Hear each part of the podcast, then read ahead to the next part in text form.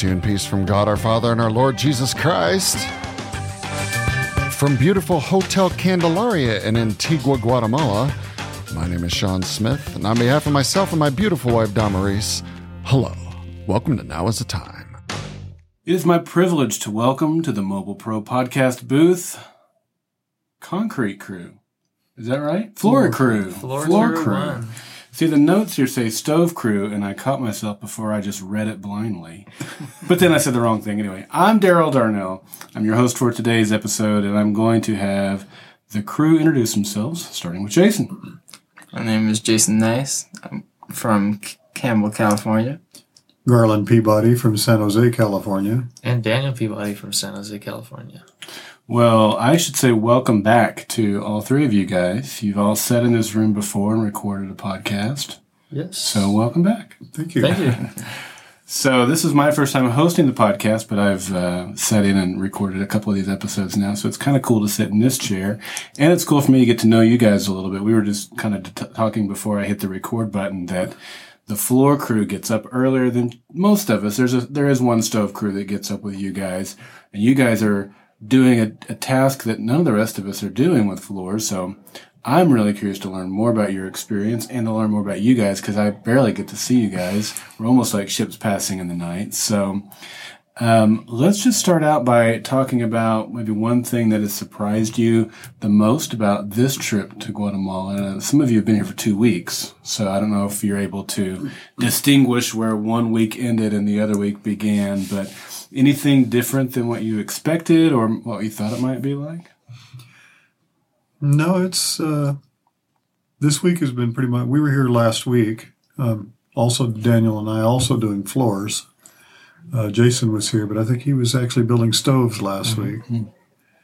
Um, but it's been uh, it's actually been a really really good week. It's been the weather's been absolutely wonderful. hasn't been too hot, hasn't been too cold. Doesn't rain until the evening. Um, the floors have been pretty easy to do. A lot of them have been uphill. I mean, you had to move materials uphill to get to the floors, so it was. But it's been good. For those who might be listening who've not tuned into one of these podcasts before and they think they know what concrete work looks like in the States, what's concrete work like here in Guatemala? Maybe I'm asking this for myself because I did ask you a little bit of this before we started recording, but this is a pretty new level of knowledge for me. I'm, I'm learning, you know, what this process is all like, and I'm sure others listening are too. So, Daniel, maybe you can tell us what that process Back home, like. I'm sure you're used to seeing, you know, those rotating trucks. Those carry concrete. Um, here, you start with three piles. You start with your sand, your rock, and your cement. And uh, what you'll do is you'll take in your wheelbarrows of sand, and you'll make a pile. You'll bring in your bags of cement, and you'll break them open, and you'll start to mix them. And usually, you'll mix it into one pile and then back into the main pile. So now you've got your sand and your your cement mixed up real nice, and then you'll kind of make a little kind of bowl, if you will, and then bring in your wheelbarrows of rock and rake it up so that you got this ridge with rock on top of your mixture. And then you just hose it down real good and you'll start to mix it just, you know, going along till it starts to get wetter and wetter. And uh, once it gets to where you like it, and every mason's a little different. Our first mason liked it really wet. He liked to just be able to slosh it around and and get it moving real nice. This guy's much more precise. He likes to measure his wheelbarrows. He likes to make sure everything's nice and he does small piles and then moves it and then does like small piles and moves it. But uh usually you just start in the middle of the floor and start to mix and then you'll spread it out and get it all nice and smooth. It's actually one of the most effective ways to to pour a slab by hand that I've ever seen in my life. It's very effective.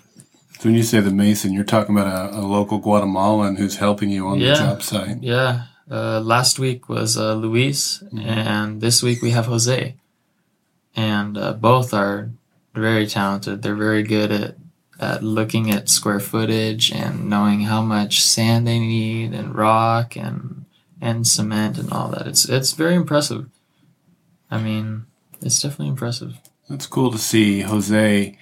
He he was when his family last year was my first time to come to Guatemala, and the the first day, the Monday that you all come, it's a training day, whether you're doing flooring or installing stoves, and so everyone and we had a really small group last year, so we only needed one home to go into to install that training stove, and it was Jose's house. Oh, Yeah. how Awesome. great! Yeah, so we met Jose that day. We met his son, who's also Jose, and his father and his wife, and I believe his uncle, and they're carpenters. But I was surprised he was helping you as, as a mason this year. They're a very skilled family, and uh, so it was really cool to see him again. And saw his son today, and they're a great family. So Awesome. yeah, got to talk to him a little bit this afternoon at Vacation Bible School. Oh, awesome. awesome! that was awesome. great.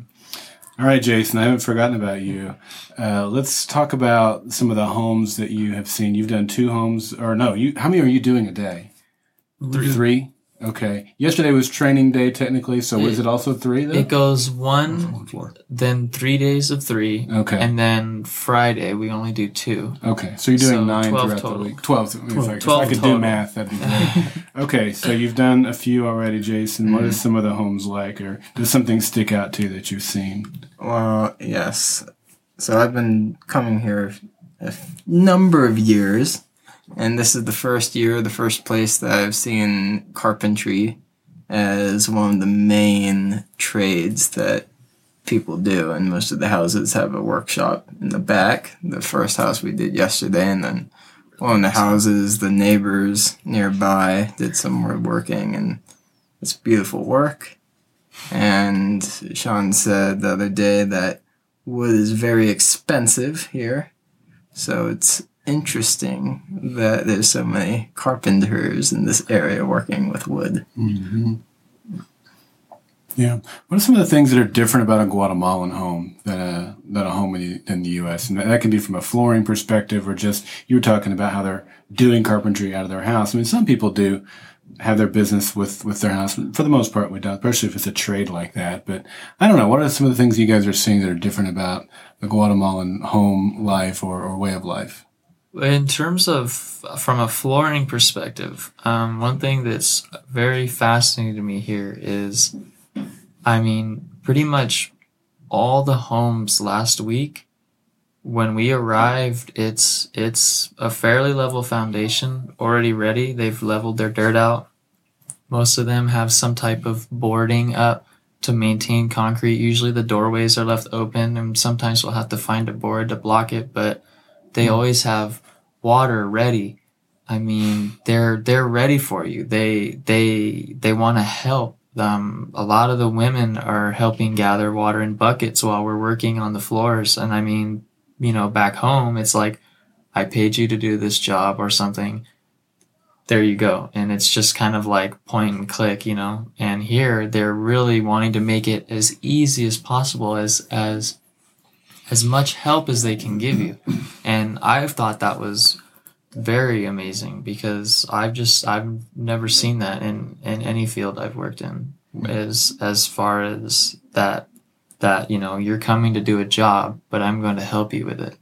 And and that's very deep in their culture. And it's very nice to see. I mean it's very you feel welcome in their home as soon as you step in. And it's wonderful Carl and Jason? Well, I've always found that when we're doing, it's amazing that some homes have water pressure and some homes don't have water pressure. So a lot of times to mix the concrete, you have to carry it over in buckets hmm. and you have to dump it in and, and it's, it's still probably the most efficient way to do it because they'll have two or three 55 gallon uh, drums just full of water waiting because they know you're coming and they want to make sure that you have them. And Daniel's right. We uh, did this house where we actually did two floors in this house, but it was like uh, multiple levels. And we had to bring, we actually literally had to put a rope in the front of the wheelbarrow, have somebody on the back of the wheelbarrow, and one person would be pulling up this, up to, to the top, and the other person's pushing But when it came time to start adding the water, there was three or four women in the home. Yeah. And they were just bringing five gallon water buckets by the bucket, and I mean nonstop. Just turning just- around and grabbing another bucket. and And they it were was already bringing them there. up. They- It's I was really amazed because a five gallon bucket of water is heavy, Mhm. Yes, it is. and they didn't they didn't even they didn't No even challenge. flinch. They just carried them up, handed them to you, and set them down. So Sean shared a story yesterday that happened last week. You guys may have seen it. Uh, apparently, they were at a church and uh, some donations, a truck of donations arrived because of the uh, recent vol- volcano eruption that was here. And the kids just started unloading that truck, small kids apparently. Um, I don't know if you guys saw that. You know, please elaborate. But he was just talking about how the work ethic is instilled in in their culture from, Very from a early very age. early age. Yeah. very early age.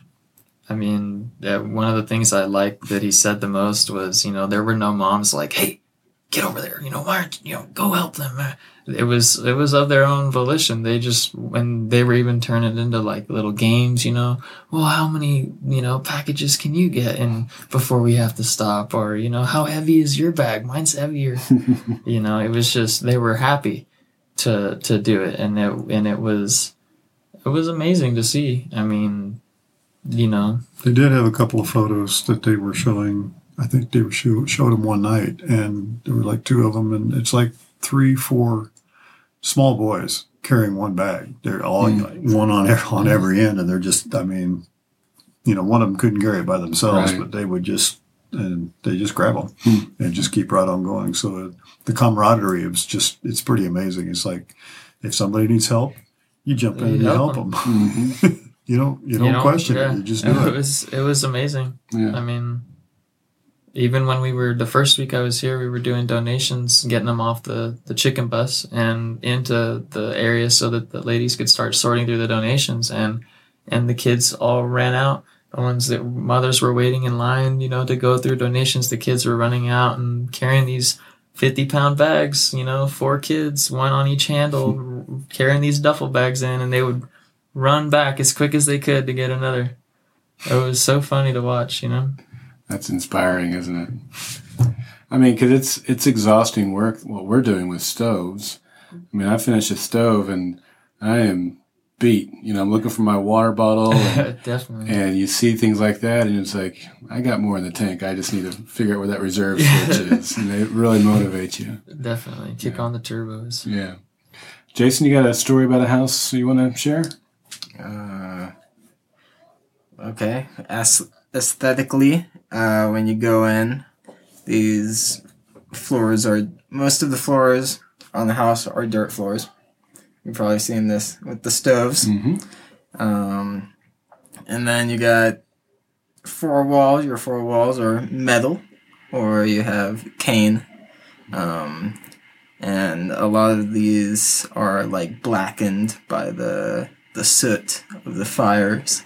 So um, rubbing up against them is not good. Might get a little dirty. And then on top is another uh, piece of sheet metal. Um, it's pretty flimsy, gets old pretty quick, and kind of flakes off. Um, and I've been under sheet metal when it's raining, and it rains a lot down here, and it's like uh, getting hit, hit with drums. So, yeah, yeah it's uh, definitely kind of a culture shock when you see it, Yeah. and this is how people live. Yeah. Yeah. And their attitude is, is inspiring too. They have so little and they're so giving. Yes. You know, they the one of the homes we were we were in today uh, gave us fruit when it was over, and it was probably something they grew in their yard, but it was still a sacrifice of food that could have gone to their family, and they don't have much, and uh, they're very very caring, very giving, very appreciative of uh, all of us being down here, and uh, helps me appreciate how much I have back home. You know, because it's easy to to look at your neighbor and go, oh, I I don't have as much, but we have we all have so much to be to be you know we live in abundance right Absolutely. Well, not only that, it's our last floor today um, wasn't a large floor. It's probably ten by ten, maybe. And we're mixing concrete, and the room is just like pitch black, and it's like, we asked them if they had a light. Hmm. And they, oh, yeah, yeah. And they went out and they got a broom handle and they pushed the lamina, the, the roof, back over to one side and the sunlight came in. And that was the light for the room. Hmm. Wow. and, and this was their kitchen. This It was gonna be their kitchen. This was mm-hmm. their. It had a little stove in there, and I mean, this is But was they their actually didn't have a light kitchen. in there. Makes you wonder what they do at night. Yeah. Interesting. Well, uh, any final thoughts you'd like to share with anyone listening who may be interested in joining us on a future mission? All of you guys are second timers or second weekers, so or any message you want to send back home to anyone that made it possible for you to be here uh, that you'd like to give a shout out to? Uh, I would say uh, this is my first time, um, and I decided to come for two weeks right out the bat, and uh, very glad I did.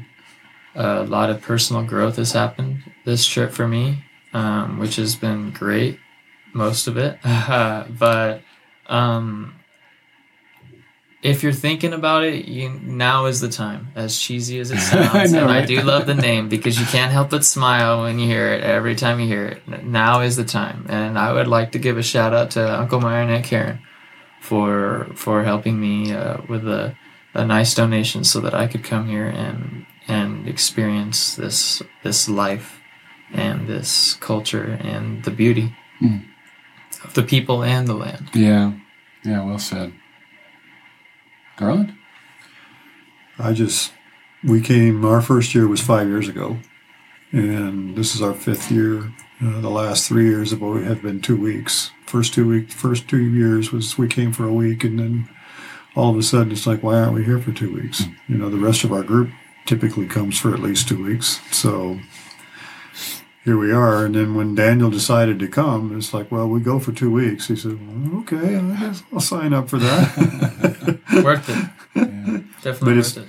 it's definitely worth it. I mean, if you really, really want to experience another culture and the love of another culture, and you know they're so appreciative of everything you do, and they're very happy people. I mean, yeah, they live in extreme poverty, but you know, when you play basketball with them, you're playing with a ladder that's you know leaning up against the the building, and you're shooting a basketball into the top rung of the basket.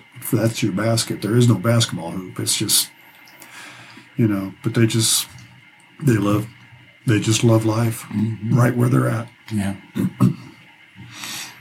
Jason? Yeah, so on Saturday I found out that a person from our church who was planning on coming but wasn't able to sponsored me. So shout out to Richard. Uh, Thank you for allowing me to be here for two weeks. And I look forward to seeing you when I get back and telling you in person and also seeing you next year because here in Guatemala because it's something you can't miss. That's for sure. Amen. Well, guys, thank you for your time. Thank you, you. for the great work you're doing. And this was cool for me, selfishly, to get to spend some time with some guys that I have not had a chance to chat with yet. So, right on. Uh, maybe it was, um, what's the word? Uh, predestined that'll work. That's, that's not the one I was thinking of, but that'll work. So, thank you. Well, on behalf of Sean and Damaris, Lillian, and Corazon de los Niños, thank you for your service to our Lord and to his children here in Guatemala. And thank you for sharing your stories on the podcast. So that's all the time we have for now from Antigua, Guatemala. If you'd like more information about our mission, team photos, audio podcasts, blog posts, or even YouTube videos, visit our mission website at nowisthetime4missions.com. That's nowisthetime4missions.com. And until next time, this is Sean Smith saying Dios te bendiga, may God bless you. Vaya con Dios, go with God pero no inmediatamente.